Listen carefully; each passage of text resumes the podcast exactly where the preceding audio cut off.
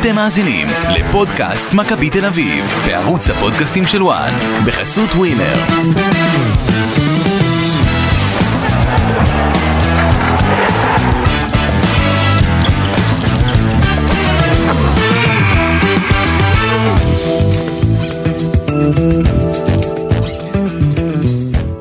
פודקאסט מכבי תל אביב, פרק חדש אחרי התיקו אחת אחת נגד הפועל אה, חיפה, גם היום אנחנו באולפן המיוחד שלנו עם אה, צילום, פרק מצולם, עוד פרק מצולם, הרבה שואלים אותי אה, בעקבות הצילומים, יש את התמונה הרחבה שרואים את שנינו יושבים אחד מול השני, כן. שואלים אותי על התאומים שלי, אה, באמת? איך הם כאלה גדולים, אז אני מסביר להם שזה בגלל גנטי. הפקקים לפה ביום ראשון, זה לא גנטי. אה, הגז ברקס, גז ברקס, במשך 45 דקות, זה אימון אדיר לתאומים. שמע, זה לא יאמן. כל מי שרוצה תאומים חזקים. סעו לרמת גן ביום ראשון בתשע הבוקר, חוויה.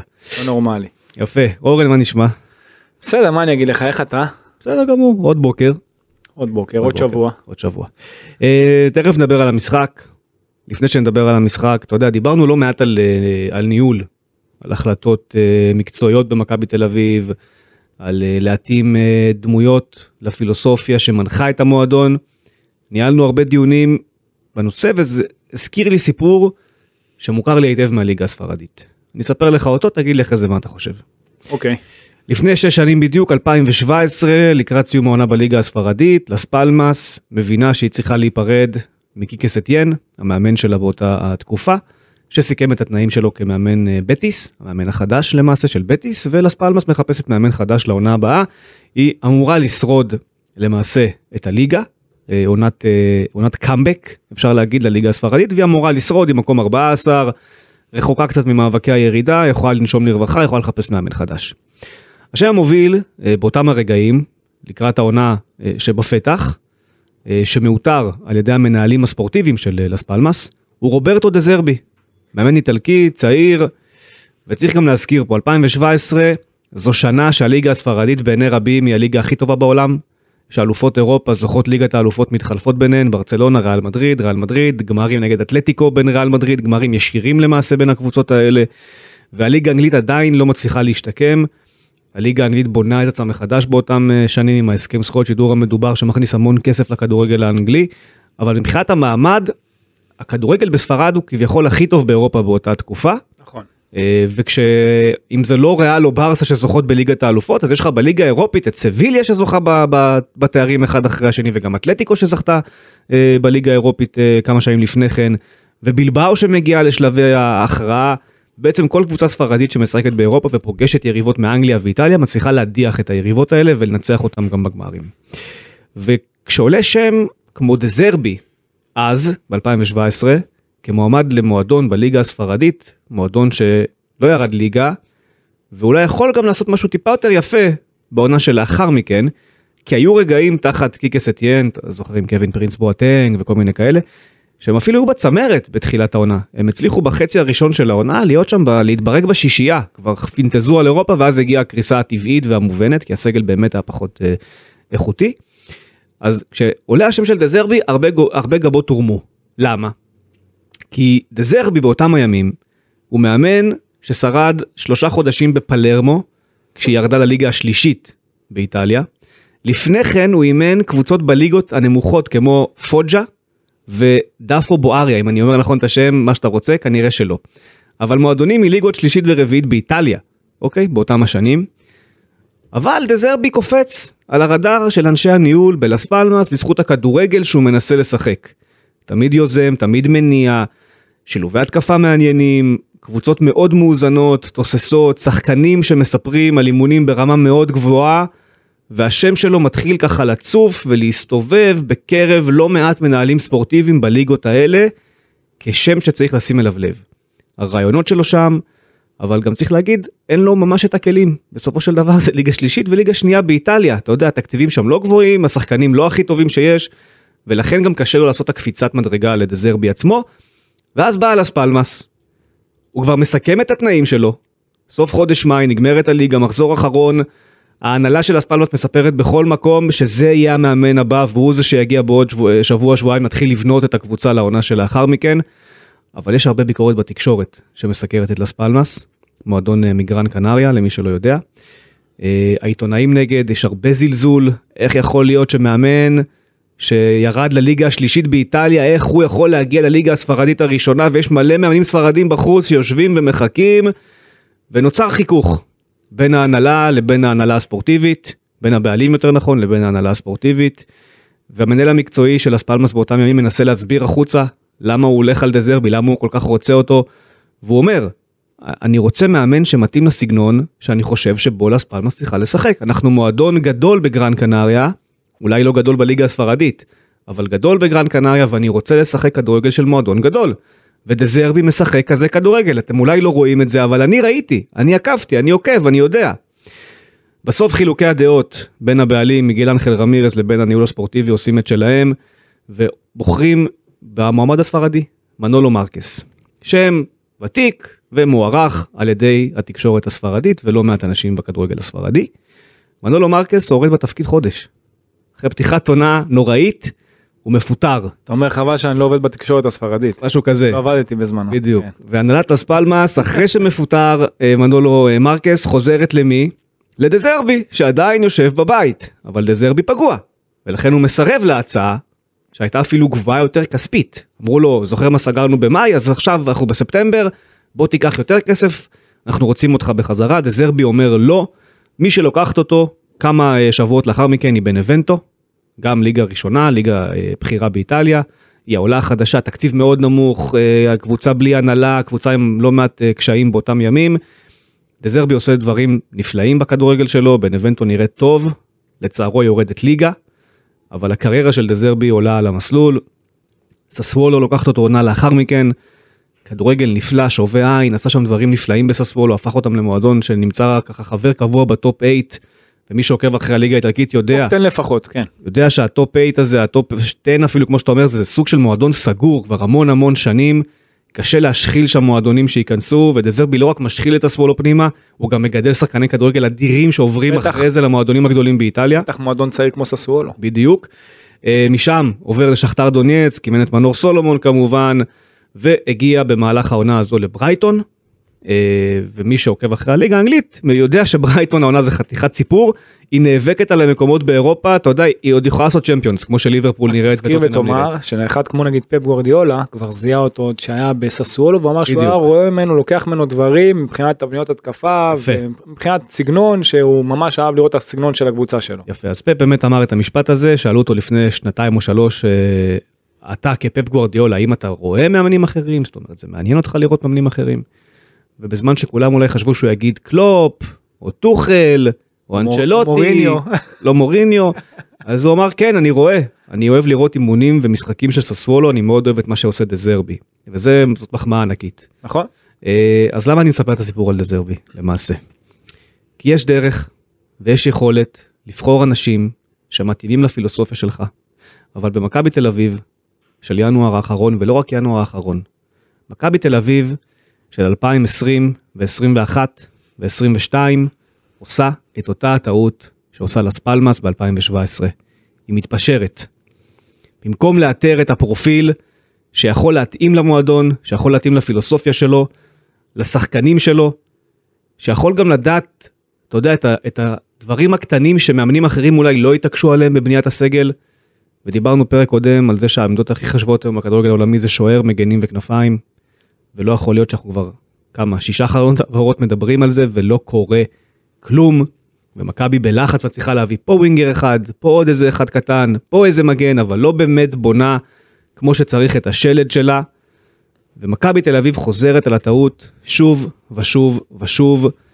גם כשהם ניסו לחזור אחורה ולהביא את איביץ', אז אתה יודע, הוא הלך ועשה את מה שהוא עשה, וצריך לטעות האם באמת משהו שבר אותו שם בדרך וגרמנו ללכת על ההצעה הראשונה שהוא קיבל אה, מקרסנודר או לא, אני לא יודע. אני חושב שלא, אבל זה גם לא משנה. בשורה התחתונה, הביאו מישהו שנטש אותך באמצע העונה והשאיר אותך עם הצורך לחפש מאמן. ומכבי תל אביב מיהרה לעלות על העגלה הזאת של אה, הייטור קרנקה, ואני גם יודע מה הוביל אותה לזה. זה גם מה שהוביל אותה לקרסטאיץ'. הם מסתכלים שם ופיגורה. הם לא מסתכלים רעיונות וכדורגל. וזאת הטעות שלס פלמאס עשתה ב-2017, ומכבי תל אביב היא לא לס פלמאס. בדיוק. אם מכבי תל אביב היא מועדון בכדורגל הספרדי, אז היא ריאל או ברצלונה. היא לא לס פלמאס. וזה לא יכול להיות. שמועדון כמו מכבי תל אביב, שהייתה לו דרך מסוימת, נטש אותה לחלוטין, ואני מכיר גם שאומרים את זה, ואומרים את זה לא מעט גם בתוך מכבי תל אביב, ההצלחה של ג'ורדי קרויף, למה היא באה? כי הוא קרויף. וכולם רצו להתחבב לקרויף, וכולם רצו להיות קרובים לקרויף, כדי שאולי יום אחד האבא ישים אותם באייקס, או יעזור להם להתקדם בקריירה. אבל ג'ורדי קרויף, בין אם הקשרים שלו עזרו לו או לא, בחר מאמנים לפי שיטה. לפי גם רעיונות. גם הוא לא תמיד הצליח. גם הוא לא תמיד הצליח, אבל בסך הפגיעות נפילות, הוא היה שם שלוש שנים בהצלחות מאוד גדולות, וגם מתמודד עם משברים מאוד קשים. אני מזכיר לך שאוסקר גרסיה כבר עוזב פה בגלל טילים, ואחרי זה עוזב עוד פעם, והוא ידע להביא את פאקו, שאומנם הכדורגל היה לא טוב, אבל הוא ידע להביא אדם שכן יכול להביא אליפות לקבוצה, גם אם זה לא יפה ולא אהבת את זה, והוא גם ידע להחליף אותו אחרי טראבל. תחשוב אני אומר לך, הוא החליף מאמן אחרי טראבל, נכון. אוקיי? כי היה צריך להחליף אותו. כי נכון. הכדורגל היה לא טוב, כי הוא לא התאים לפילוסופיה ולשיטה. ומכבי תל אביב, עזוב שהוא נפל אחרי זה עם... אה, הוא נפל. מה זה נפל? הוא הגיע לליגת האלופות ויוקרנוביץ' עשה לו מה שהוא עשה. אז אפשר להגיד נפל, אפשר להגיד לא נפל, הוא ניסה. התחלופה של יוקרנוביץ' ופיטר בוס הייתה נפלאה, זה מאמן שמתאים למכבי תל אביב. זה הכדורגל שמכבי רוצה לשחק. אבל מה, מה קורה פה כבר שלוש שנים? מה קורה פה כבר שלוש שנים? ו, וזה... וזה הצעד, וזה זה הדבר הכי חשוב, וזה הדבר הכי מרכזי, ואני רק אסיים את המשפט הזה בעוד משפט אחד ותגיד מה שאתה חושב. אין בעיה. השבר היום במכבי תל אביב, כשהיא הולכת להיכנס לפלייאוף במינוס 10 נקודות, או מינוס 8-9, אני לא יודע מה תעשה במכבי חיפה, אבל זה יכול להיות מינוס 10, וזה הגיוני שזה גם יהיה מינוס 10 נקודות. זה הפער הכי גדול שלה בכניסה לשלב הפלייאוף, למעשה מאז 2012. והשבר היום במועדון הוא גדול כפי שהוא היה ב-2012. ומה קרה ב-2012? אחרי שנתיים של ניסיונות, הבינו מיץ' גולדהר וג'ק אנגלידיס, חבר'ה, זה כנראה גדול עלינו. אנחנו כנראה לא מבינים איך צריך לנהל מועדון כדורגל. ולפני שנתיים הם חשבו או הגיעו למסקנה שהם למדו מספיק בדרך. והם היום כן מבינים מה צריך בשביל לנהל מועדון כדורגל. אבל המציאות מוכיחה להם שלא. ואנגלידיס הוא יד ימינו של גולדהר, וזה ברור לכולם שלא גולדהר ילך ולא אנגלידיס ילך. וברק יצחקי הוא איש מערכת שהמערכת מאוד מושקעת ומאוד רוצה שהוא יצליח. וזה הכל טוב ויפה. וכולם יכולים להישאר איפה שהם נמצאים היום. אני לא אומר לה- להעיף אף אחד, ואני גם לא אומר שזה הפתרון. אני חושב שהפתרון זה שמכבי תל אביב תחזור אל הדרך שהובילה אותה להצלחה. היא צריכה להביא לפה אנשי מקצוע זרים, לא רק לעמדת המאמן. היא צריכה להביא אדם זה לא חייב להיות זר. שמכתיב את המדיניות של המערכת, שיכול להגיע אל האנשים הנכונים, שידע לבחור את המאמן הנכון, שידע להגיע לאן שצריך ולדפוק בדלת של מי שצריך, כדי שהסגל הזה בסוף גם יהיה שלם וטוב. ואנגלידיס הרבה יותר דומיננטי בהחלטות של מכבי תל אביב מאשר ברק יצחקי, זה ברור לכולם. כולם יודעים את זה, אוקיי?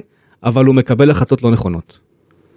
חד ברק משמעית. יצחקי, שניסה לבנות פה אה, סגל מסוים בקיץ, בסופו של יום, יכול להיות שהוא יישב פה בעוד כמה חודשים וייתן את הגרסה שלו על מה קרה ולמה, ונגיד, אתה יודע מה, אתה צודק, האשמה לא הייתה עליך.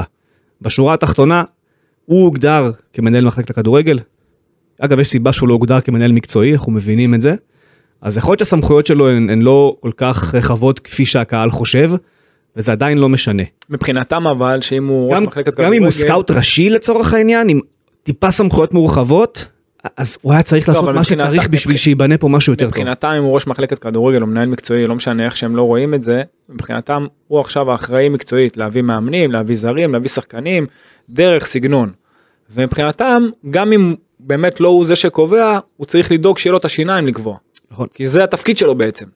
אתה מבין? ואם אין את זה, או אם הוא עדיין לא, אם הוא עדיין לא שם ברמה הוא צריך לדרוש את המקצועית, זה זה מה שהם זה מה שהקהל אוקיי, רוצה. ואם הוא עדיין לא שם ברמה המקצועית, ויכול להיות שהוא יהיה שם בעוד שנה ושנתיים ושלוש, אני לא יודע כמה זמן התהליך הזה יימשך, אבל גם אם הוא לא שם, וגם אם הוא כן שם, אני, אני, אני אחדד את זה, גם אם הוא שם ולא, מכבי תל אביב צריכה עוד דמות מקצועית, בעלת קשרים, בעלת פיגורה, שיודעת לנהל מועדון כדורגל ברמה הכי גבוהה שיש. אנגלידיס, גולדהר יותר נכון, חושב שאנגלידיס הוא הדמות הזאת, המציאות מ-2020 מוכיחה לו אחרת.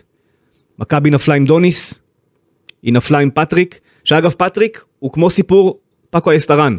עשה מה שעשה, כמעט הוביא אותך לאליפות, לקח את הגביע, היה צריך להגיד לו תודה רבה להתראות, אתה לא מתאים למועדון. לא עשו את זה. אוקיי?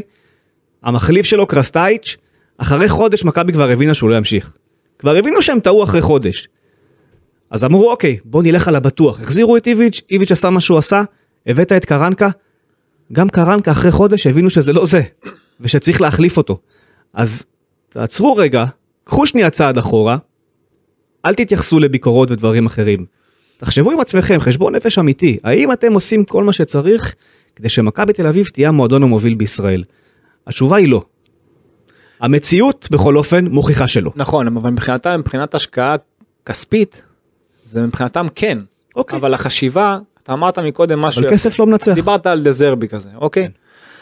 כמה אנשים בעולם הזה עכשיו עזוב כדור תמיד אני לוקח את הדברים מהעולם מהבכלל וגם משליך את זה גם לכדורגל אוקיי. אוקיי כמה אנשים בעולם יוזמים כמה אנשים בעולם יש להם את היכולת לעשות משהו אתה יודע בכוחות עצמם אין הרבה. אין הרבה אתה צריך לבחור את מי שכן. בדיוק עכשיו למצוא את האנשים האלה שכן זה באמת לא קשור לרזומה שלך כשחקן אתה יכול להיות אלוף עולם 50 פעם אתה רואה את דני אלבס אתה רואה את קרנקה זה לא משנה. אוקיי אתה יכול להיות השחקן הכי מוכשר שבעולם ויש פה בארץ אני לא רוצה להיכנס לשמות כדי לא לפגוע חלילה באף אחד.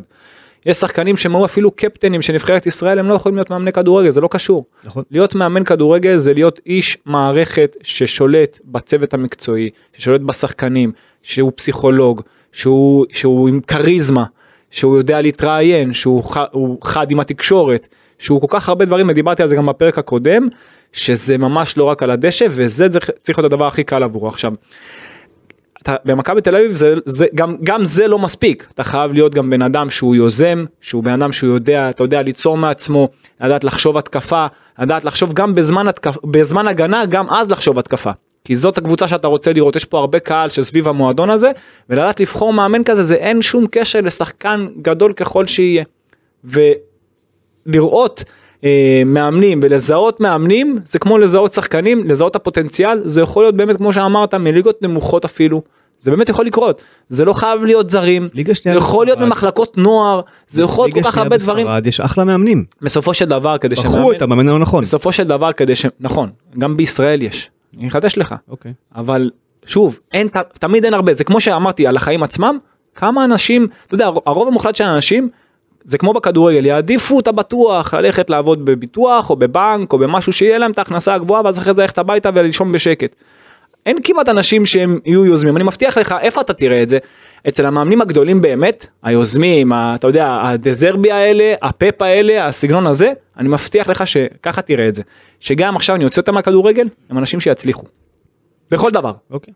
אני אתן להם לנהל משהו הם יצליחו בניהול שלו. כן. אתה מבין מה אני אומר?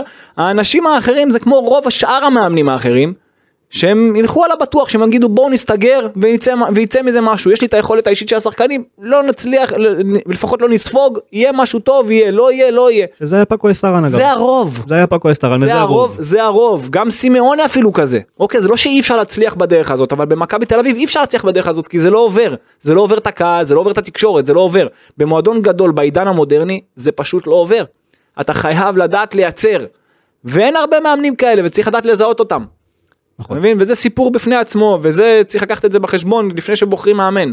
צריך לראות שהקבוצה יודעת להחזיק בכדור, צריך לראות שהקבוצה אה, משחקת במערך שהוא מתאים להחזקת כדור, כמו למשל 4-3-3, 4-2-3-1, שיש לך שני שחקנים על כל אגף, שיש לך שלישיית אמצע, מה שראינו אתמול זה לא דומה לזה, מה שראינו בתקופה האחרונה זה לא דומה לזה.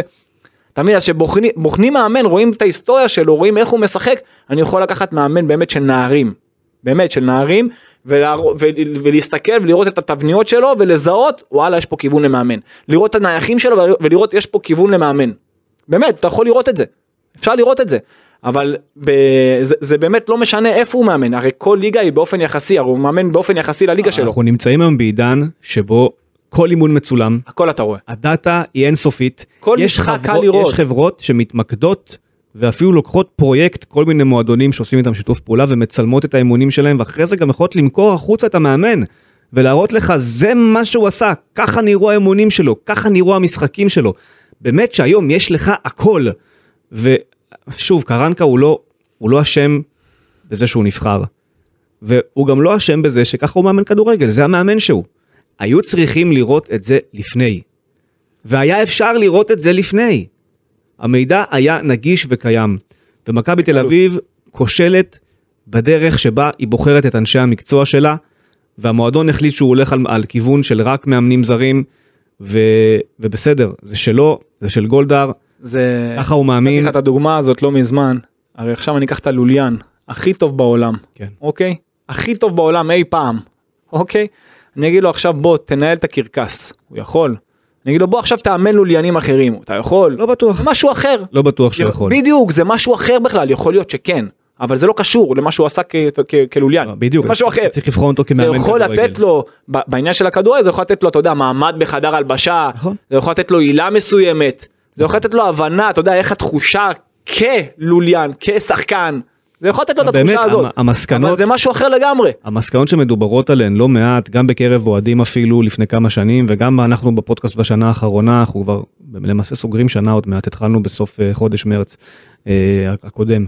אנחנו מדברים לא מעט על זה, והתובנות הן תובנות ידועות. בכדורגל העולמי, באמת, העמדות הכי חשובות השנה, השנה או בשנים האחרונות, זה המגנים וזה הכנפיים, אוקיי? מערכים של שני חלוצים קיימים, בחלק מהמקומות זה גם עובד. אבל זה לא מה שאתה מחפש לראות מול העיניים שלך, בטח לא כמו שקרנקה עושה את זה. וגם בתוך שני חלוצים אתה חייב שיהיה לך את האחד שהוא הטכני ואת האחד שהוא המהיר. יפה. במכבי תל אביב, גם כשהיה פה פריצה, בסופו של יום אלו אותם החלוצים. אלו שלושה חלוצים שעושים פחות או יותר את אותו הדבר, ברמה כזו או אחרת. אז בדיוק. בנית בעצם, אתה יודע מה זה מזכיר לי? זוכר שגרנט שיחק עם קוביקה ופרוחננקוב אז ביחד? זו הייתה תקופה אחרת, אבל כן, הוא שיחק עם שניים. שיחק, זה היה זה, קלינגר שיחק עם זה, סליחה, נכון. קלינגר. זוכר את זה? זה היה פורחננקוב אז ועוד אחד, אני לא זוכר, קוביקה. זה- קוביקה זה היה תקופה קודם. גם היה קוביקה לדעתי, היה גם אה, קוסירין באיזשהו שלב שם, היה כל מיני מוזרים כאלה, כן? כן, אבל אתה זוכר את זה? כן. זה מה שזה מזכיר לי. נכון. עכשיו אני לא אומר שהם זה ברמה השתנה. הזאת, לא, זה זה ברמה הזאת, ערן ויובנוביץ' לא ברמה שלהם, אבל זה זה בסגנון הזה. אבל זה הסגנון, נכון. וזה סגנון שלא קיים כבר בכדורגל, בטח לא במועדונים גדולים. יפה. ולכן, מלכתחילה כל המחשבה הזו הייתה לא נכונה, ומי שהסתכל עונה שעברה על גרנדה, שיחק קרנקה עם חורכה מולינה ולידו לואיס סוארס. מדובר בשני חלוצים, אחד גבוה, אחד נמוך, אחד טכני, אחד מהיר. וגם אז, זה לא עבד, הוא ירד לא, ליגה. אחד, זה צריך שיהיה אחד חלוץ רחבה ואחד שיכול לרדת לא לטפל משנה. בכדור, זה נגיד. לא, יר... זה לא עבד, הם ירדו ליגה. כן. זה גם שם לא, לא, עבד. זה לא מספיק, זה לא רק זה. וזה לא יכול להספיק. ושוב, הכלים קיימים, ולכן אני אומר, ה- ה- אני, קודם כל אני, אנחנו רוצים להשתתף בצערו של מיץ' גולדהר שאיבד את אביו אתמול. אני מבין שבשבועות הקרובים כנראה שהוא לא יתעסק בדברים האלה, ומכבי לא תחליף מאמן עשרה מחזורים לסיום העונה, אבל אני לא מכיר אדם שיבוא לאמן עשרה מחזורים. לא חושב שקיים דבר כזה. אה, אני לא יודע אם יצחקי זה הפתרון לרדת לקווים, אני לא יודע, אני חושב שלא. זאת אומרת, במצב שנוצר, זה כבר, אתה צריך לעשות שיקול מה יותר גרוע. להמשיך עם זה או להוריד את יצחקי, אני לא יודע מה, מה זה באמת בחירתה של... אה, בחירה- אני לא חושב שיכול... בחירה פשוטה, אני לא לא חושב פשוטה. אני לא חושב שיכול להיות יותר גרוע. יכול להיות, אבל לא יודע אם זה יותר טוב, משמעותית. אה, אני לא חושב שיכול להיות. יותר גרוע. אוקיי, אה, ושוב להוריד את יצחקי לקווים אחרי שהוא בנה את לא- הסגל אם הוא הזה. לא רוצה אז לא, אבל אני... בדיוק, וכשהוא לא רוצה את זה זה גם בעייתי. ולכן הם, ינסו, הם נכנסו למוד של הישרדות ובואו נשרוד את המשחקים שנותרו ואולי נגרד פה גביע בעזרת אה, לא יודע מה, המזל. אה, מזכיר מאוד את התקופה של וידיגל אגב, מאוד, בדיוק אותו הסיפור. מאוד. אה, מאכזב, אבל אני, אני, אני אומר, זאת אומרת מיץ' גולדהר יעבור את התקופה שהוא עובר עכשיו ב- ב- באופן אישי, בשביל זה אגב יש פה את אנגלידיס שצריך לנהל את האירוע אה, בזמן שכל הדברים האלה קורים. המסקנה שהם צריכים לגבש אם הם לא גיבשו אותה כבר, אני מקווה עבורם שהם גיבשו אותה, לפי איך שג'ק דיבר לפני חודש הוא לא גיבש אותה עדיין, אני מקווה שמאז עבר עברת תקופת כדורגל משמעותית שבה הוא הבין שמה שהוא אמר לפני חודש היה מאוד לא רציני.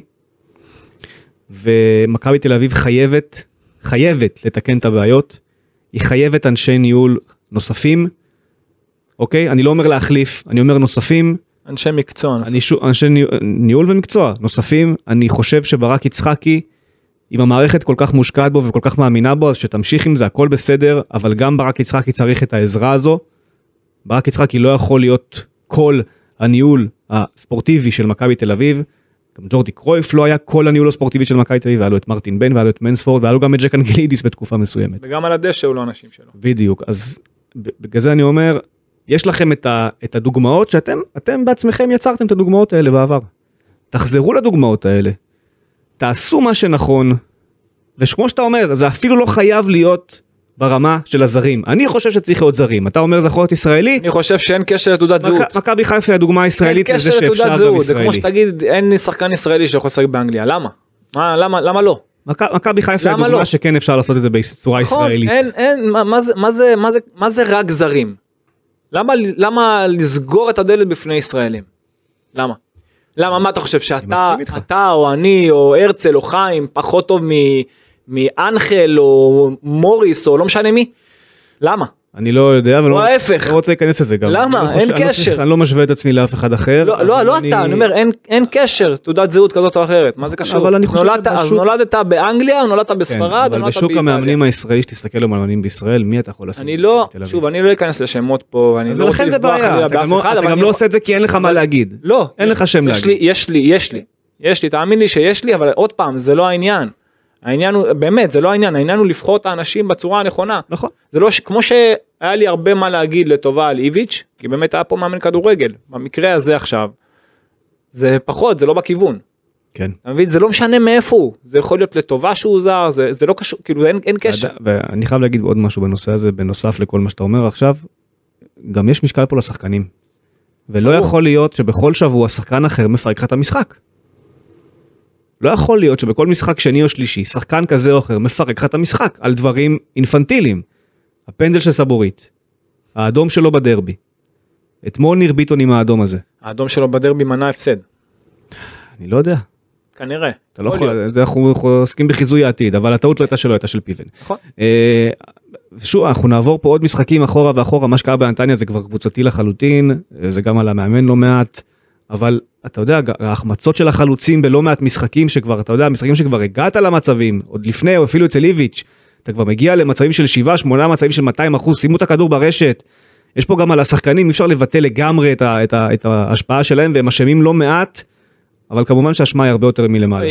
כולם אשמים, בוא, לכל אחד יש חלק. אין אחד שהוא מושלם ושהוא עשה הכל נכון ושכל- ושמישהו שהוא רק... כן, אבל אתה אומר בתקופה הזאת, אתה אומר, אני רוצה שהשחקנים של מכבי תל אביב, הבכירים, הבוגרים יותר, אני, אני מצפה שהסבוריטים, והניר ביטונים, לא, זה- והערן זהבי, והיובנוביץ', אני מצפה שהם ייקחו אותי למעלה גם ברגעי משבר, אז אני לא. ולא יפרקו את המשחק. אז אני לא, כי אין מה לצפות כשהם לא מאומנים. כשהם לא מאומנים ושעושים הכל הפוך מבחינת ה... מבחינה מערכתית, מבחינה מקצועית, כן, אבל, שההרכב, אבל אה, לרדת לגליץ' על גיא בדש ברחבה כשהוא יוצא החוצה עם הכדור זה לא עניין של מאמן. זה כן עניין של מאמן, כי אם באימון, אני מבטיח לך שאם הוא עשה את זה במשחק, אוקיי, אז גם באימון לא הוא, יכול להיות שמישהו אחר עשה את זה ולא אמרו לו כלום. אוקיי. אתה מבין? זה, אין דבר כזה, תאמין לי שמה שאתה רואה במשחק, אתה קיבלת את זה לפני כן באימון. כל דבר. כל דבר. אם אתה ראית אתמול 200 כדורים אלכסונים פנימה לתוך הרחבה, בכוח, שעומדים נגדך נמוך, אז אתה גם ראית את זה גם באימון. ואם אתה ראית שבכוח מנסים להניע דרך האמצע, אתה גם ראית את זה באימון. ואם ראית שאין תבנית התקפה בכלל במשחק, גם אין את זה באימון. אותו דבר. מבטיח לך. אוקיי. אז בנימה זו בוא נעבור לסיכום המשחק שלך. סיכום המשחק. טוב, קודם כל קיבלת אתמול יריבה שבחצי הראשון לפחות, הכי אנמית שיכלת לקבל, יכלת לקבל, קיבלת קבוצה שבאמת, הפועל חיפה אני מדבר עליה, שיכלת להוביל כבר 2-3-0, רק אם היית קצת יותר חכם במשחק שלך, זה לא שהגעת למצבים. לא שהגעת ליותר מדי מצבים, את המצב האחד ואני גם אגיע אליו של ערן זהבי שהוא עצר בחצי תפנית שהיה לו הזדמנות לא רעה, שהוא עצר לעצמו, ו... והשער שכבשת שגם לא הייתה שם שמירה.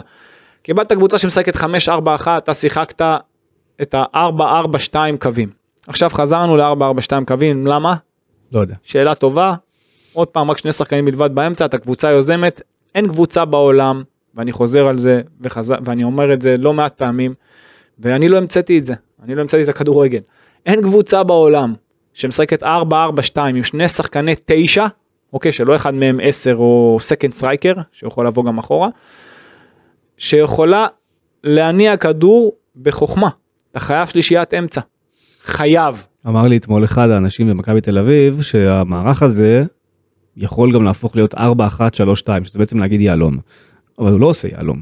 לא, אז מה שהיה הוא אתמול... היה עושה יהלום לא, זה היה מה- קורה. אז מה שהיה אתמול, אתה אמרת את זה לא מעט פעמים, אתמול ספציפית רוב המשחק, כשכבר מכבי עם הכדור, היא הייתה 4-2-2-2, זאת אומרת, גויגון וקניקובסקי, אבל לא יהלום. לא יהלום. גויגון וקניקובסקי היו מדרגה אחת מעל אה, גולסה ופרץ, ואתה יודע מה, וגם אם גולסה הלך קדימה, עדיין יש לך רביעיית, רביעיית אמצע. עכשיו, במערך כזה, רק מגן אחד יכול לצאת. כי אתה לא יכול להשאיר הרי שני בלמים לבד מאחור. נכון. אוקיי, עכשיו, אין בעיה. רק מגן אחד יכול לצאת, אז אתה אומר, אתה חייב לייצר איזון. מגן, נגיד עכשיו תקפת משמאל, דוד זאדה יצא. אוקיי? אתה לא, עכשיו, אם עכשיו ההתקפה שלך משמאל, מה קורה להפועל חיפה? בוא, בוא נדמיין, כאילו, אוקיי, בוא, על כל יריבה, מה היא עושה? היא מצופפת לימינה שלה. עכשיו, כשהיא מצופפת לימינה שלה, בסוף, השער, אם וכאשר, הוא לא יתחיל מצד שמאל ויסתיים בצד שמאל. זה כבר צפוף, זה קשה. הוא צריך להסתיים הרי בצד ימין, או לעבור ימינה וחזרה למרכז, משהו כזה. אוקיי, זה לא יכול להתחיל בצד אחד, זה נדיר, זה, זה כמו דרך האמצע, זה קשה. צריך שאחד השחקנים יזוז ימינה. יפה. עכשיו. מגן לא יכול לצאת, וזה בסדר. כמו בקו 4, כמו בקו ב-4-3-3, לא משנה. להיות או אחד החלוצים, אז צריך, אחד הקשרים. בדיוק, יפה. אז או יובנוביץ' כזה, או זהבי, לא משנה, אחד מהם, מי שבצד, הש- מי שבצד הימני צריך לרווח את המשחק, או קניקובסקי כזה. הוא לא יכול להיכנס גם לאמצע. אף אחד לא עשה את זה. אף אחד לא עשה את זה. פעם אחת קניקובסקי עשה את זה, פעם אחת, אז הוא קיבל כדור אלכסוני מדוד זאדה, וירה מהאוויר מזווית לא זווית ויצא החוצה. אתה יודע למה אף אחד לא עשה את זה? כי אין דרישה שאף אחד יעשה את זה. אתה יודע מתי הייתה אספה טקטית למשחק? ביום של המשחק. בבוקר. ביום של המשחק בבוקר, מה זה עוזר לך? אבל על הדשא זה לא מה קורה. אתה עובד באימונים? אבל זה לא רק זה, זה צריך להיות על הדשא. נכון, אני אומר, אז מה אתה עושה באימונים? אם האספה היום היא ביום המשחק, על מה התאמנת כל השבוע? איך אתה מדמה את הפועל חיפה בעצם כיריבה שלך? איך אתה מתכונן לקשיים שהיא עומדת להרים מולך?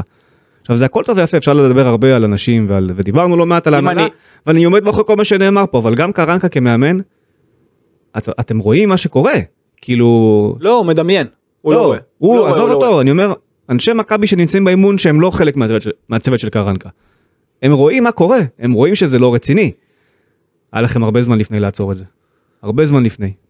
כמו שאמרתי לך מקודם על אנשים שצריך לדעת לבחור נכון, גם לא מעט אנשים שהם עובדים בכדורגל לא כזה מבינים את המשחק כמו שצריך. כן, יש לא מעט כאלה. אבל הם, הם כן חוו מאמנים ויודעים מה זה אספות ויודעים מה זה תרגול טקטי ויודעים הכל. אה, אתה- אתה יודע מי יודע הכי טוב? הם לא יודעים להסביר איך, אוקיי. אבל הם יודעים להבין מי מאמן טוב ומי לא. נו. השחקנים. עליהם אי אפשר לעבוד, אתה יכול לעבוד על תקשורת, על הקהל, על זה, על נכון. כולם, על השחקנים אתה לא יכול לעבוד. שחקנים יכולים להגיד לך, הם לא, אולי לא ידעו להגיד לך איך ובמה, אבל הם יודעים מי מאמן טוב אגב, אתה יודע איפה, ומי לא מאמן טוב. איפה, הבינו ש... איפה הבינו שהבלוף מתחיל להתגלות? כשראיינו שחקנים אחרי שקרנקה הגיע ועברו איזושהי דרך, מה הם אמרו כל הזמן? הוא הביא אנרגיות. אתה זוכר את זה? אני זוכר מצוין, יש- יש- הוא הביא יש- אנרגיות, יש קצב, אנחנו יותר מחייכים, יש קצב, יש קצב באמון. כל המשפטים יש האלו, קצב, אנרגיות, אנרגיות, מה. שנקרא דגלים אדומים. בדיוק, כל המשפטים האלה, אין בעיה, דגלים ש- אדומים. אין בעיה שיהיה קצב, אבל זה בשלב דווקא יותר מתקדם. קודם כל איזה קצב, שיבינו. הם נראו אתמול כמו קבוצה בליגה א', מבחינת כושר לא, גופני. אתה, לא, דווקא, איזה קצב, מה קצב? שנייה, אני, אני אגיע לזה, זה לא, זה אוקיי. לא מדויק, זה. לא מדויק. אתה רואה, הקבוצה, הקבוצה מבחינת, אתה יודע, כושר גופני, יש לה, היא לא, זאת זה לא לא- הבעיה זה שלה. לא היה נראה ככה. לא, אני אני, אני אגיד לך, אני יודע למה זה לא נראה אז ככה. בוא תגיע אני לזה. בוא נגיע לזה. אבל אה, זאת לא הייתה הבעיה. הכושר הגופני זה לא הבעיה, הפוך, היא משחקת מהר קדימה בכוח. אז אה, דיברתי על איך, אה, איך הפועל חיפה משחקת מאוד אנמית, רוצה שיגמר המשחק איך שהוא מתחיל. אוקיי, מכבי תל אביב 442, אמרתי איך אה, המבנה שלה, אין להם ריווח, אין להם איזון, אין להם עוד אחד שפותח בקו מצד שני, ולכן קשה להם לייצר מצבים באמת.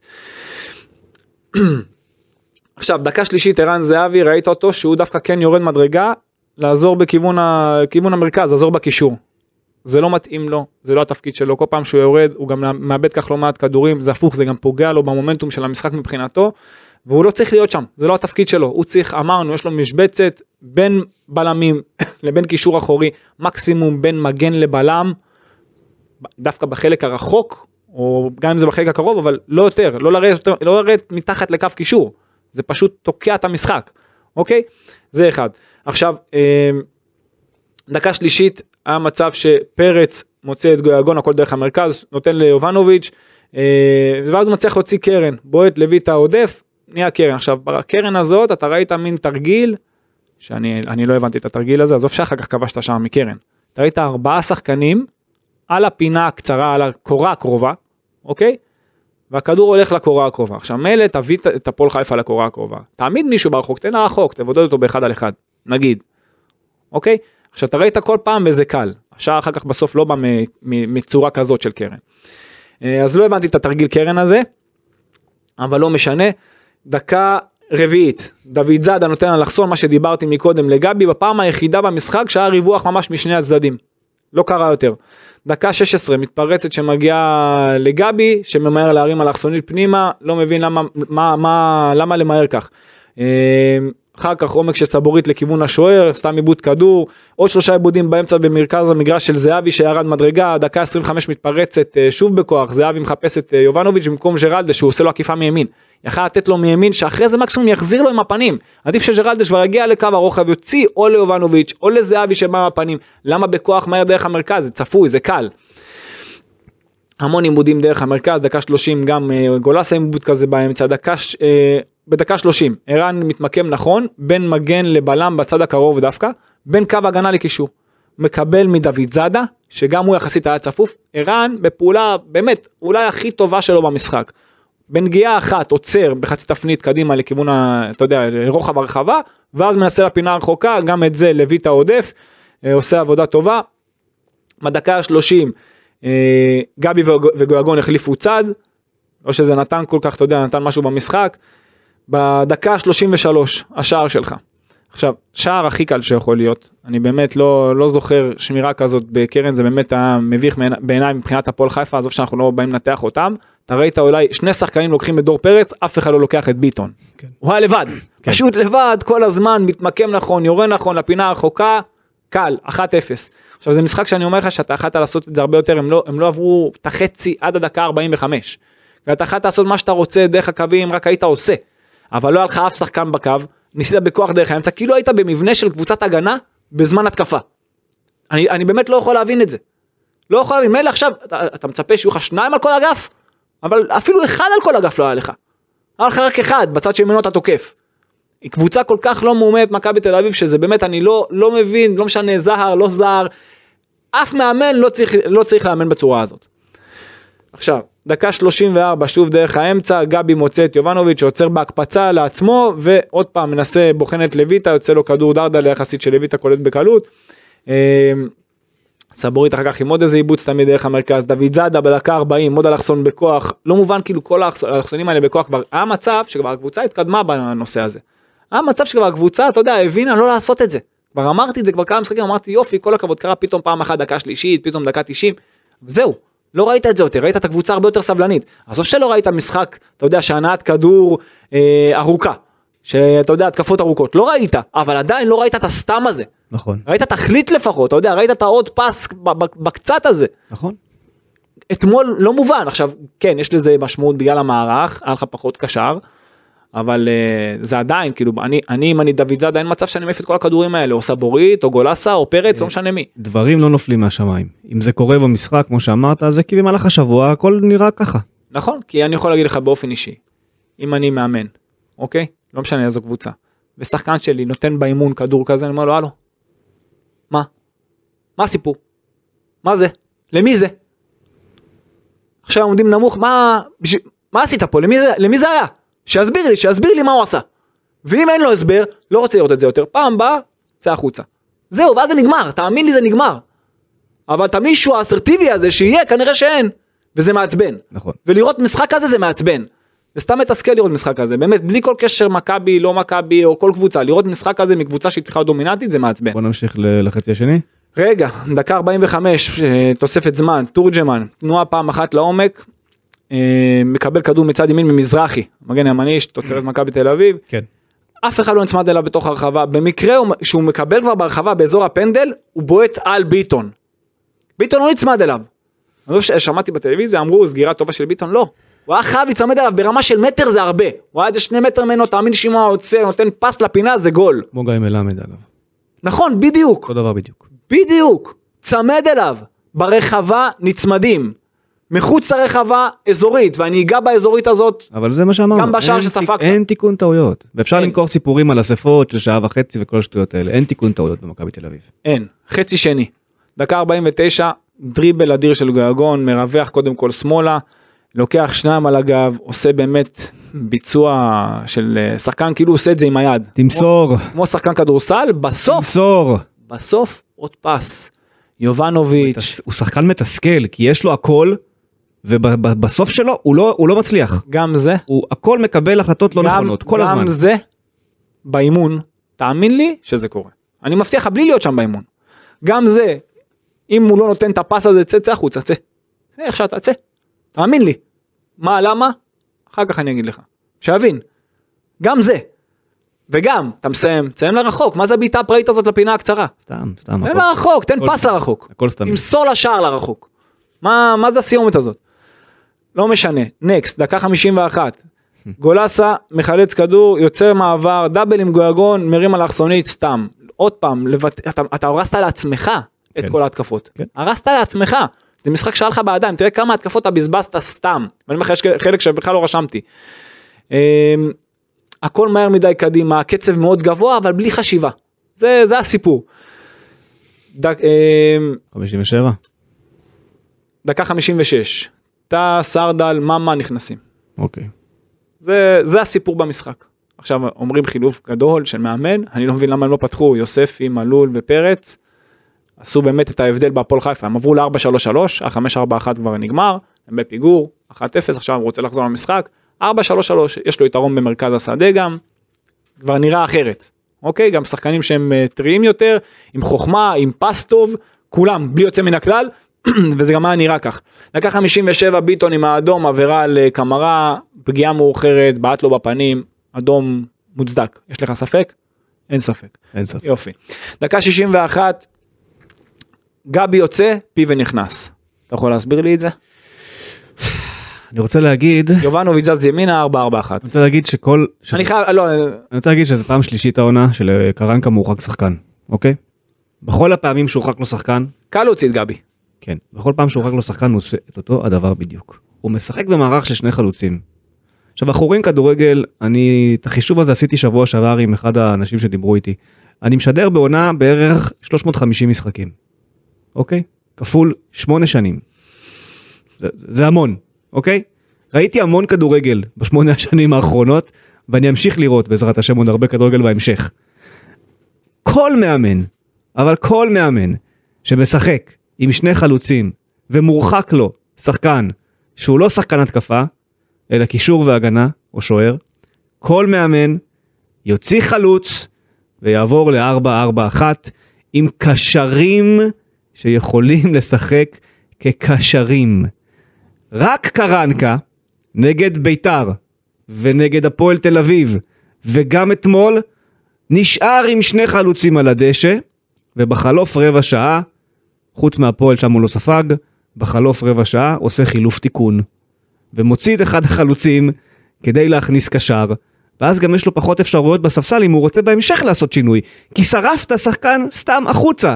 במקרה הזה, ואולי אפילו בח... בכל המקרים, זה גבי קניקובסקי. ברור. עכשיו, אני אגיד אחרי זה על קניקובסקי את דעתי האישית, אני חושב שהוא דורך במקום, אבל עדיין, דווקא אתמול, כשהוא כבר ככה משחק קשר ימני והוא לא קשר ימני, דווקא אתמול, הוא היה צריך להישאר בדיוק איפה שהוא היה, והיה צריך להוציא את ערן זהבי, שהיה לו משחק גרוע, ואם ערן זהבי לא טוב, אז שערן הוא זהבי גם אמר את זה בעצמו. יצא. הוא גם אמר את זה אז בעצמו. שיצא שהוא ערן. זהבי. נכון. אבל מה, אבל הוא שוב, הוא עובר ל-4-4-1 הזה, שזה לא 4-4-1, כי יש לך שני חלוצים על הדשא, לא, הוא שם את יובנוביץ' ויובנוביץ' לא שומר על העמדה באמת, בדיוק. ולכן זה כל הזמן נראה כמו מין אתמול- 4-3-2 מוזר שכזה, דווקא אתמול הוא יחסית שמר על העמדה, אבל זה לא עדיין. לא שמר על העמדה באמת, הוא עושה 50% מהעבודה.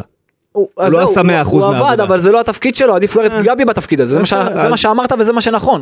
אז, במקום, במקום הט- הטמטום הזה כל פעם מחדש, לא תפיק לקחים שזה פעם שלישית קורה לך, לא תעשה משהו יותר נכון, והוא מקבל את הגול, כמובן שהוא יקבל את הגול, ברור שהוא יקבל את הגול, מיד. ואז הוא ישנה. כן, אז זה חילוף שאני באמת, אני, אמרת הכל, אני לא יכול להבין את החילוף הזה, היה כבר עדיף שבאמת יוציא את ערן זהבי משחק שהיה פושר מאוד, אפילו היה מוציא את יובנוביץ', זה לא משנה, אוקיי, משאיר את, מכניס בלם, חלוץ היה צריך לצאת. ארבע, ארבע, אחת, הכל בסדר, הכל בסדר. למה, למה להוציא את גבי? כי קל להוציא אותו? כן, זאת כן. התשובה, כן, נכון. מעמדות. אוקיי, ככה אני רואה את זה. אני, אין, אין לי, אין לי הסבר אחר. דקה 64, אתה בארבע, ארבע, אחת, עכשיו תבין מה הולך פה, אוקיי? סוטריו, הבלם שלהם, מקבל את הכדור. עכשיו, שאל אותך שאלה, מי אמור לקבל אותו? אתה ב-4-4-1, ערן זהבי בחוד. סוטריו מקבל את הכדור, בלם של הפועל חיפה, מי אמור לקבל אותו? ערן? נכון? עכשיו הוא מאחר כי, כי הוא לא יכול, הוא, הרי לבד, ב- הוא, לבד, הוא לבד בחוד, הוא היה בצד ימין אז אה, ייקח לו זמן עד שהוא יגיע אליו, ובסדר גם לא חייבים לקחת אותו, אפשר לחכות נמוך, אתה ב-4-4-1, אתה לא יכול ללחוץ אותו בכלל. עדיף לא ללחוץ כשאתה ב-4-4-1, כשאתה בעשרה שחקנים, עדיף לחכות נמוך, אתה, אין לך סיכוי ללחוץ, אוקיי? אז מה ראית בסיטואציה הזאת? את גויגון יוצא לכיוון שלו. כך מתחיל השער דרך אגב. כן. עכשיו גויגון מתחיל לצאת ואז כנראה שערן אומר לו משהו ואז הוא נעצר ואז הוא ישר מוסר למזרחי המגן הימני. על העמדה של גויגון. כן. גויגון היה צריך לקבל אותו. כן.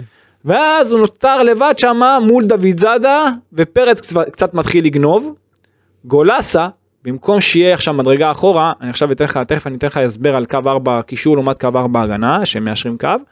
אבל בסיטואציה הזאת כבר כל הקו קישור שלך כבר נהיה דליל הוא קו של שלושה של אה, פרץ גולסה ויובנוביץ'. אוקיי גויגון לא במקום. עכשיו גויגון עכשיו רודף הוא חוזר חזרה לעמדה. הוא מספיק לחזור. אוקיי לפני שהוא מוסר ליוספי. שהוא במרכז יותר. הוא מספיק לחזור בינתיים פרץ מדרגה אחת אחורה אבל הוא גנב יותר שמאלה בגלל שגויגון לא היה שם. ואתה מצפה מגולסה שירד מדרגה אחת אחורה עכשיו תשאל אותי למה למה? כי בקישור אין לך offside בקו קישור. נכון. קו קישור יש עמידה כל אחד עם האמת שלו עם איך שהוא מאמין אני בדעה שקו קישור צריך לעשות יצירה של וי כזאת אוקיי אם עכשיו גויגון מקבל את המגן פרץ אלכסונית מאחוריו אלכסונית מאחוריו גולסה ו-V יותר קדימה בקו של פרץ כזה קצת יותר גבוה יובנוביץ'.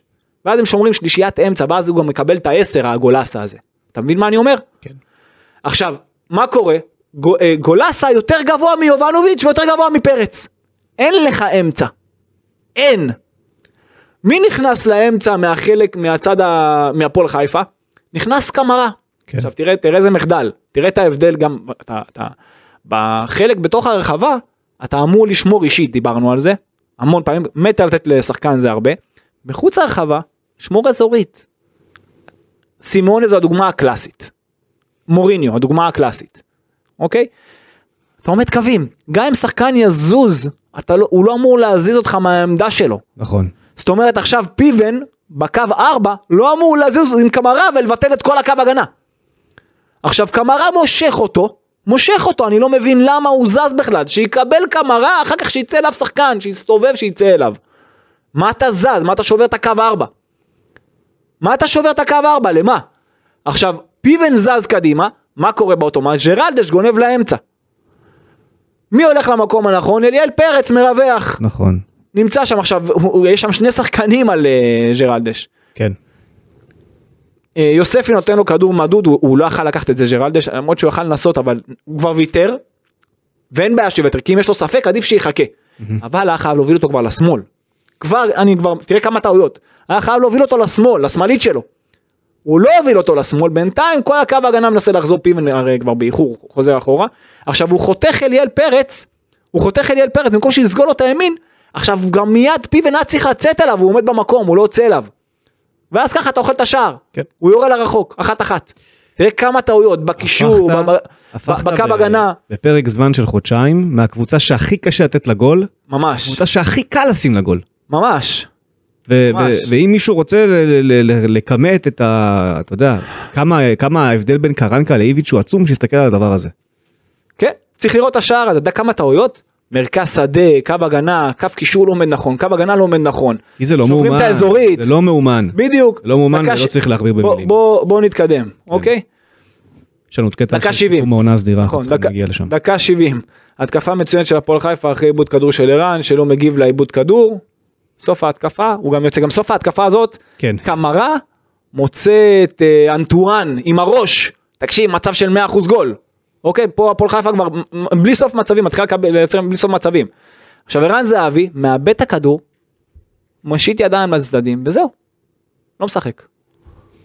עכשיו הוא- שאלו- ולכן הוא יצא. בדיוק, עכשיו שאלו למה הוא מוחלף. כי הוא היה לא זה- טוב, הוא היה גרוע. לא, על זה הוא מוחלף. הוא יכול להיות לא טוב, ואם... כן. רגע, זה שחקן, אני חייב ל- לומר על זה. גם אם עכשיו לא הוצאת אותו, אוקיי, הוא היה יכול לא טוב, הוא עשה כן. טעות חסרת אחריות ממש. בדיוק. הוא- ולכן הוא כי יצא יכול- החוצה. כי זה שחקן ספציפית שהוא יכול להיות לא טוב, ובפעולה אחת לעשות את ההבדל. אבל זאת פעולה שאי אפשר לסלוח עליה. אני צריך לך עוד שאלה, אני רוצה לשאול אותך עוד שאלה. קרנקה מקפיד להגיד כל הזמן שהוא משחק עם שני חלוצים, כי איך אני יכול להוציא שני חלוצים שעושים כל כך הרבה גולים? איך אני יכול לשחק בלי אחד מהם? קרנק, עכשיו פה, למ, למה אני אומר לא מעט שהאיש הוא גנב דעת ממדרגה ראשונה, אוקיי? כשמכבי תל אביב בחרה את קרנקה, למה היא בחרה אותו? כי הוא זכה בליגת אלופות עם ריאל מדריד כשחקן שלוש פעמים, וכי הוא היה עוזר של מוריניו. כמאמן קבוצות הוא לא היה מאמן כזה טוב, הוא חוץ ממידלסבורו בעונה אחת, הוא נכשל בכל המקומות שהוא היה בהם, נכון? נכון. אבל הוא היה עוזר של מוריניו, נכון? כן. תגיד, מוריניו, ב-2010, כשהוא מגיע לריאל מדריד, מי החלוצים שלו? קרים בן זמה, גונזלו היגואין, רונלדו בייל, מסות אוזיל, דימריה. הוא שיחק שני חלוצים באיזשהו שלב? היה שם, לא? הוא שיחק שני חלוצים באיזשהו שלב? לא. גונזלו היגואין ובן זמה אי פעם שיחקו ביחד? לא. שיחקו או זה, או זה. נכון. למה? למה? שני חלוצים גדולים! כדי לייצר איזון. שני חלוצים גדולים! גדולים. עושים הרבה גולים! כן. למה? למה הוא יענה לך? למה? הוא יענה לך שמבחינת איכות בריאל מדריד לכם גם קשרים גדולים. אה, בסדר. ופה הוא, או אתה יודע, הוא כנפיים. אז למה לא הבאת, הוא אז כנפיים למה לא. דרשת בינואר כנף? הוא דרש, הוא הביא, אבל הוא לא לא דרש. הוא לא דרש. לא, לא הוא אמר אני רוצה לא נתן." מהסגל, הסגל טוב, אני רוצה מהזה, אני לא צריך. לא, הוא קיבל את איליה. אם אני אקבל אז בסדר, אבל אם לא אז לא נורא. למה לא דרשת החל מתחילת, הגעת בתחילת ינואר, היה אתה 30 חושב- יום, למה לא דרשת אתה חושב? שהוא יודע מה הוא רוצה מעצמו? לא, אז בגלל זה אני אומר, לא. מדובר בגניבת דעת ממדרגה הראשונה. וזה הכל, לא צריך בכלל לנסות לחפש פה תירוצים, כן בנה את הסגל, לא בנה את ו- הסגל. כן הוא עשה, כן לא הוא עשה, נכון, הסגל לא משהו. נבנה טוב, הסגל לא נבנה טוב והוא לא מאוזן, אמרנו את זה לא מעט פעמים, אבל גם זה בתוך החומר הקיים, אם אתה לא יודע לאמן 532, ואתה לא יודע לאמן 442 ואתה לא יודע לאמן את זה, אם אתה יודע לעשות רק דבר אחד, שחק אותו, אם? לא, אל תשקר לנו, זה הכל. יתרה מכך, להיות עוזר מאמן ריאל מדריד, אוקיי? בקבלת החלטות. כן, אתה פחות רלוונטי, בטח שמוריניו שם, אתה פחות רלוונטי, לא משנה. אתה פחות רלוונטי מלהיות מאמן נערים א'. ברור, אתה- נערים א' ריאל מדריד. אתה לא יכול לקבוע כלום בריאל מדריד. לא, אתה, אתה, בקבלת החלטות אתה לא רלוונטי כמו תהיה מאמן, תהיה מאמן ריאל נכון, מדריד נערים נכון, א'. נכון. אוקיי, בגלל זה, אז עוד פעם, זה שהוא היה עוזר שם יופי, הוא הביא אותו כדי שהוא, אתה יודע, יסתום לו חורים שם בתקשורת והרבה, כן. והרבה בעיות אחרות. בוא נמשיך. לא משנה, דקה 77, אה, 78, מכבי תוקפת, מגיעה לרחבה, אולי יוצאת קדימה, עזוב שהיא בחיסרון מספרי, עכשיו גויגון מנסה לייצר איזה משהו, ואז הוא מאבד כדור בתוך הרחבה של הפועל חיפה. עכשיו, הם מוציאים מעבר בכזאת קלות, אתה רואה מרווח, אתה רואה שהם מחלצים את הכדור מאחור, נותנים לאנטואן, אף אחד לא ברס דיפנס, אתה רואה את, את אה, סבורית, 20 מטר מאחוריו. זה מה שאמרת לי מקודם על הכושר גופני, זה לא כושר גופני, זה מרחקים אדירים. הרי כל הקטע בקבוצה, אוקיי, המרחקים, דיברתי מקודם על ההבדל בקווים, מרחק בין שחקן לשחקן באותה חוליה, מצב הגנה, אוקיי, צריך להיות 10 מטרים, 9 מטרים. בין חוליה לחוליה צריך להיות 15-17 מטרים. פה ראית פה שגויגון בתוך הרחבה, הוא, הוא מאחורי החצי בכלל. אתה ראית קבוצה שהמרחק שלה במקום שכל הקבוצה מההגנה להתקפה שיהיה 35 מטרים נגיד, אתה ראית 50-60 מטר. ולכן הוא מקבל את הכדור, אף אחד לא ברז דיפנס, הוא מסתובב לבד, יוצא כל פעם מעבר, כל פעם, הכי קל לשים גול. כל פעם. עכשיו זה לא. כושר גופני, זה פשוט אין- אין, אין דחיפה, אין. אין דחיפה, אין הבנת משחק, זה באמת סימפטום של בעיות של תחינת, אה, תחילת עונה בסוף עונה. עכשיו זה סימפטום של בעיות של קבוצה שבתחילת עונה שהם עובדים על המרחקים, אתה זוכר בתחילת העונה דיברתי על המרחקים אצל איביץ', כן, כן. וזהו, ואז זה עבר. נכון. ואחר כך זה לא קורה. אז זה סימפטום של תחילת עונה בסוף עונה, שזה הזוי. אחר כך תראה אני באמת רשמתי פה דף שלם על מה שקרה מדקה 78 ואילך מרוב המצבים של הפועל חיפה. אני אגיד את זה מהר הפועל חיפה לא לוחצת אה, סליחה אה, סבורית בדקה 81. מסבך את עצמו ואת החברים שלו ב build-up ראית אה, מכבי לא קבוצה של build-up מנסה שם אה, למצוא את אה, פרץ אחר כך דוד זאדה מאבד כדור מזל שאנטואן ושתורג'מן מנסה לבד אם הוא לא מנסה לבד הם היו שם רביעיית שחקנים על אה, אתה יודע על הרחבה על דופן הרחבה ממש רק תס... רק תמסור רק תיתן פס הוא ניסה בעצמו. דקה 83 תורג'מן דן ביטון נכנסים תורג'מן שלך נכנס גולסה ויובנוביץ' יוצאים אתה יכול להסביר לי את זה? לא. אתה ב-4-4-1 אתה מכניס שחקן שהוא אה, תראה שהוא שחקן שהוא 10 באמצע לשמור על האמצע עם, עם דור פרץ אתה מוציא את גולסה. עדיף שיכניס בסיטואציה כזאת את גלאזר נכון. אם כבר נכון. אתה, אני לא יכול להבין את זה, עזוב שהיה לו כמה מסירות מפתח לדן ביטון, ועזוב שאני מחזיק ממנו שחקן טוב, אבל זה לא, זאת לא הסיטואציה. בסיטואציה שאתה ב-4-4-1, אין מקום ל-10, או שאין מקום לחלוץ, אתה כבר אין יודע מקום, מה התשובה. א', ב' בכדורגל, שנייה, שאתה, שאתה, ב- שאתה בחיסרון מספרי, או שאתה מוותר על חלוץ, או שאתה מוותר על 10. תחליט. אתה כבר יודע תחליט. מה התשובה ללמה לא נכנס דן גלאזר. בגלל הבוז במשחק הקודם. אבל הוא אמר שהוא חשוב לו, והוא מאזן לו את המשחק. תריצו ארבע דקות אחורה וזה המצב, האיש הוא גונב דעת גדול. בדיוק. זה המצב, מה לעשות? אם גלאזר הכי חשוב עבורו, ובוז של לא- קהל הוא לא גרם לך לא להכניס אותו פעם הבאה, הוא אתה- לא- הוא לא יודע מה הוא רוצה אתה מעצמו. גם מאבד את השחקנים ככה. נכון, הוא גם הוא כבר איבד אותם. דקה 86 מצב לסבורית בנייח, אה, נגח לא טוב, דקה 89, תראי כמה מצבים מה- מהדקה 89. קמרה במתפרצת אה, מגיע עד קו הרוחב הפועל חיפה. לא רצתה לנצח את המשחק, לא, תקשיב. תראה איזה מצבים, הוא היה קרוח, כל כך עושה לא את טובים שהם לא עשו את זה. עושה את העוד פעולה מול פיבן, מוריד ליוספי שבועט לשמיים, הוא נותן את העוד פס לתורג'מן זה 2-1 קל. כאילו מצב אדיר. כן, כן, כן. דקה 93 שוב אנטואן לבד במתפרצת כל זה בגלל שאין אין, לא קיים rest defense. rest defense זה מה שמי שלא מכיר זה לחשוב הגנה בזמן התקפה זאת אומרת גם עכשיו שהכדור אצל הקבוצה בחלק הקדמי אצל גואגון כזה או אצל אה, תורג'מן כזה או דן ביטון שהבלם עכשיו נדבק לחלוץ שלהם שלא יוכל להסתובב עליך. אז אה, שוב אנטואן לבד מתפרצת אף אחד לא ב rest defense אה, יוצא קדימה עובר שם את פיבן ממש עד הסוף ואז אה, אה, פרץ קולט שהוא מגיע שם מהפינה מזווית לא טובה. אה, דקה 94 תורג'מן מוצא את דן ביטון שבועט מ-20 מטר קל יחסית אה, ללויטה דקה 95 שוב סבורית מאבד כדור בבילדאפ בשליש הראשון דקה 95 באמת זה, זה, זה אסון כאילו מה שהוא עשה שם. מזל שיוספי מאבד את זה ברשלנות דקה 97 שוב עמידה שערורייתית של, של הגנת מכבי חזרה איטית לאחור מזל שהכדור ברח שם לאנטואן בסוף. ואז בסוף קרנקו אומר שהקבוצה הייתה טובה להבדיל מנגד הפועל ירושלים. אה, מדבר בלא מעט לחץ. אני, אני, אני, אני לא יודע מה, אני לא יודע מה הוא אומר, אני לא מבין איזה משחק הוא ראה, אם הקבוצה שלו הייתה טובה והגיעו נגדו לכל כך הרבה מצבים, וגם בעשרה שחקנים הוא אומר שהייתה טובה, כן. אני לא יודע, אני והוא רואים משחק אחר, לחלוטין. לפחות אני. נקסט, אנחנו תכף נעשה סיכום של העונה הסדירה, אה, לפני כן יש איזה קטע שהקלטתי מראש בנוגע לרן אה, זהבי ואלון אה, מזרחי, אז עוד כמה שניות זה יתנגן. אז הגענו לסיום הפרק ואי אפשר לא להתייחס למה שבעצם מסעיר את הכדורגל הישראלי בשבוע החולף, וזאת הפרשה סביב ערן זהבי שמסתיימת לה. עם אה, הודעה לפיה ערן זהבי לא יגיע לזימון הקרוב של נבחרת ישראל, אחרי שהוא לא הגיע להסכמות עם הצוות המקצועי, אלון אה, חזן ויוסי בניון, על אה, ענייני הסדרי השינה שלו, ערן זהבי מדבר על כך שהוא רוצה למעשה לקבל חדר לבדו רק בלילה שלפני המשחק, כדי להכין את עצמו כמו שצריך. על הפער הזה של השמונה, עשר שעות שהוא צריך להיות לבד בחדרו, מתפוצץ כל הסיפור הזה. אה, דיברנו לא מעט, היה גם פודקאסט שלם עם אלון חזן על הנושא, הדעה של אה, כולנו, של לילי לפחות, וגם של אורן אה, ידועה, בנוגע לערן זהבי. אני רוצה לדבר על משהו אחר, אני רוצה לדבר על, על הרדיפה הבאמת כבר חסרת כל טעם הזו שמתנהלת מצידו של אלון מזרחי. בכל פעם שקורה משהו סביב ערן זהבי, מזרחי הראשון אה, לקפוץ על, אה, על האוטובוס. אה, במקרה של ערן זהבי זה קרה רבע שעה אחרי שהוא למעשה מודיע את אותה הודעה באינסטגרם. אה, ומזרחי ימשיך לדבר על כך שלא הגענו לכלום עם ערן זהבי ומה עשתה הנבחרת אה, כשזהבי אצלה והוא בחיים לא היה מגיע להישגים של הנבחרת ההיא של אלון מזרחי.